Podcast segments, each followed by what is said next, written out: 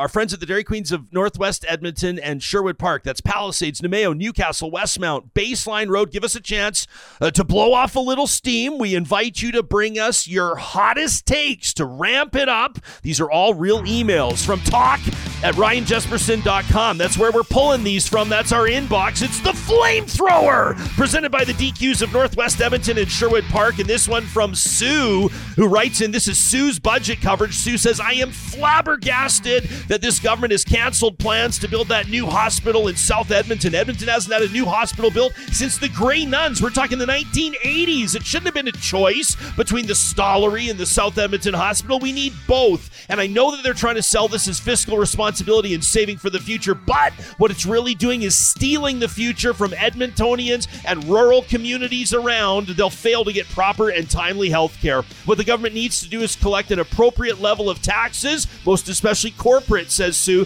to ensure that we can build proper infrastructure. We can also maybe cancel that war room. Not really a thing anymore. Stop paying for advertising to convince Albertans of their terrible policies. Stop money trying to push that Alberta pension plan. Sue, you notice it's disappearing from the she says she says, what about all this marketing to Eastern Canada? What about the Calgary Arena? What about shifting responsibility for orphan wells? I could go on and on, says Sue. How about you guys focus on health and education and stop focusing on political ideology. That from Sue. I love this one from Melvin, who says, Guys, I love the show. I thought your interview with the Prime Minister was fantastic. I'm not a fan of the guy at all, but he was articulate and actually made some good points, says Melvin. The reason I'm reaching out is to say, Are you ready for this? That Johnny was right, says Melvin uh, Oh. during that show. He says, uh, It might be best, Ryan, to avoid calling Newfoundlanders Newfies.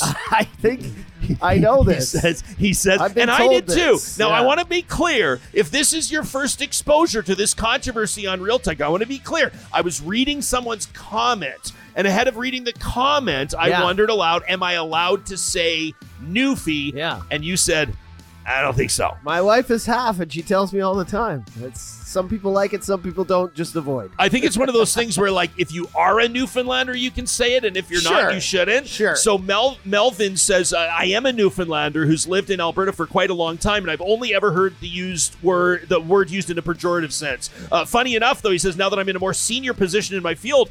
Nobody's using the word around me anymore. He Oh. says now it's not the biggest issue on earth, but I figured it was worth reaching out. Have a great weekend. That from Melvin. Love it. Thank you. I appreciate that. I will no longer say the word we used to say about Newfoundlanders. We're always learning. Plus, Newfoundlander just rolls beautifully off the tongue anyway, doesn't it? Right? A, shou- a shout out to all the Newfoundlanders that are now calling Alberta and Western Canada home. This one from G Money, who says a public service here for you guys. After Jespo's Trudeau interview, I, uh, I want to help your listeners understand something. Oh, thank you, G Money. Says, first of all, congrats on the interview. I thought it was stellar, Trudeau. However, hmm, the cracks are showing. The end is near. But, but I want to refocus my public service announcement here. He says, I've heard people on this show question Pierre Poilievre's rise and tactics. Now, hold my beers, says G Money, while I break this down for you. Canadians are fed up with Justin Trudeau and the Liberals. They feel like they're never going to get the Prime Minister in a one on one to say what they really want. Uh, even if they catch him at an event, it comes out with so much anger and rage that it doesn't make sense. Uh, that's on them, not the PMG. Uh, says Poilievre's able to get his uninterrupted time to tell Trudeau what Canada wants to say. And also, Ryan, on this gender and trans children issue, I'm convinced that the media class knows where Canadians stand on this, but they'll take their political, personal, and ideological beliefs and cast them upon Canadians. The polls have shown the majority of Canadians want parents notified about changes in their kids' behavior, pronouns, etc. The polls have never shown any wavering in support for Poilievre when he speaks on this matter, but the media is trying to dictate what Canadians and politicians can talk about. Is that democracy? G Money says the tides have shifted. Canadians can speak openly and freely, agree and disagree on issues, whether it's gender or economics, and, and vote on them. And all that talk of what's important from a set of people who voted for Trudeau based on legalizing cannabis. Okay, that from G Money. Number one, you shouldn't vote or leave up to democracy things involving marginalized populations. I just want to address that. And number two, let you know we got a guest coming up in the next two weeks. That's going to talk about a report he did for the Macdonald Laurier Institute on where Canadians actually are on quote unquote woke culture. Pardon me invoking the phrase. How about this one from Brian who writes in and says, Jespo, I enjoyed your Black History Month Real Talk Roundtable. But as I listened to it, I have to be honest, I felt insulted. I'm a white guy, born and raised in Canada. I'm 65 years of age, says Brian. I've crossed paths with many people over the years from many different ethnicities and cultures. When I meet someone, I don't see color, I see character. And I resent being included in a general statement about whites being racist. I am not racist. Uh, to me, it felt like reverse racism against all the whites. Uh, maybe your guests should rephrase their comments so that they don't come across as being racist against white people. Brian says, I've always felt when it comes to employment, government, the best person with the best qualifications should fill those positions. Now, I do realize not all people feel that, and there are real issues in this country, as well as the countries that your guests left to come to Canada. Sincerely, Brian, who signs off, peace and love. This one from kind of a highfalutin personality, Johnny. This is this is a tragedy. We're going to use his full name because Okay. he signs off with it. This is a this is a flamethrower submission from Chris Flett, who's the business manager from IUOE Local 955. So we got a union leader writing in here. He says, Jespo, I appreciate the great discussions you have, the diverse viewpoints you foster. I love the show. However, he says in all caps, on my way back from Calgary, I was listening to a show featuring commentary from the Alberta Chambers of Commerce on a segment discussing Alberta's skilled talent shortage. I tuned in eagerly. This is an issue I deal with often as a labor leader in the construction trades, but I was alarmed there's some proposals for solutions to the shortage made by the representation from the chambers. First, I mean, suggesting the fast tracking of foreign credentials as a remedy to the talent shortage is a bit rich, considering a major contributing factor to the current shortage is the skilled trades, is because industry stopped investing in Albertans years back by ending apprenticing when the economy tanked. Many local folks seeking a skilled trade at that time had no choice but to abandon the path because work completely dried up for apprentices, resulting in fewer Albertans getting trained, adding to the current scarcity. We need to focus on creating opportunities for kids to learn and develop skills, not on talents from other jurisdictions. Plus, the suggestion of micro credentialing um, in the trades, for example, you'd carve us up into specific crafts, minuscule tasks only, like minor welds or pulling wire or pounding rebar. You would avert folks from obtaining a well rounded journey person's ticket.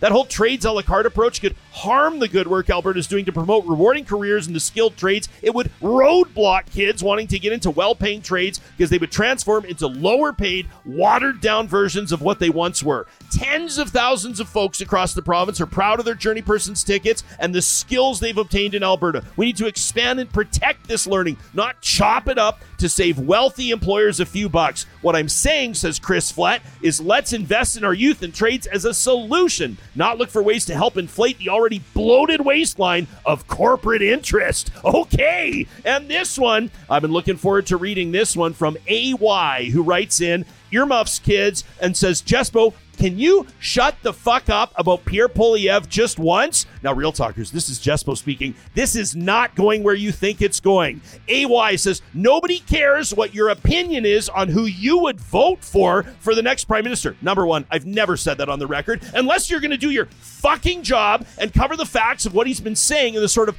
bullshit he's been spreading. You saying you think he should be the next prime minister, which I have never said, is totally and completely fucking useless bullshit, says AY, who spends more time writing angry emails than actually listening to what talk show hosts say. AY says, maybe if you stopped LARPing as a journalist and actually pulled your head out of your ass and looked at the information freely available, you would see that Danielle Smith, David Parker, Maxime Bernier are all peddling Russian propaganda. They have been since the anti trans march last September. Fucking Reddit revealed that the vast majority of the online support for these grotesque ideas being astroturfed through false narratives and sock puppet inflation of engagement numbers. Try reconnecting with Rachel Gilmore or even looking at her reporting on the conservatives and how they absolutely hate the hate that they're supporting. You're blind biased support of conservatives in Canada, this is unreal, right? Is exactly how Hockey Canada ended up with rapists and other fuckheads in charge of things. So not only does AY pin Pierre Poilievre's prime minister rise to power on me, but I'm responsible for the Hockey Canada scandal too. AY, thanks, but No thanks. You can send us your flamethrower. Fire it up anytime that talk at ryanjesperson.com. It is proudly presented by the DQs of Northwest Edmonton and Sherwood Park. Big week coming up on the show next week. In the meantime, tell your friends to subscribe to Real Talk on the podcast, on YouTube. And of course, we'll see you back here Monday morning with Charles Adler.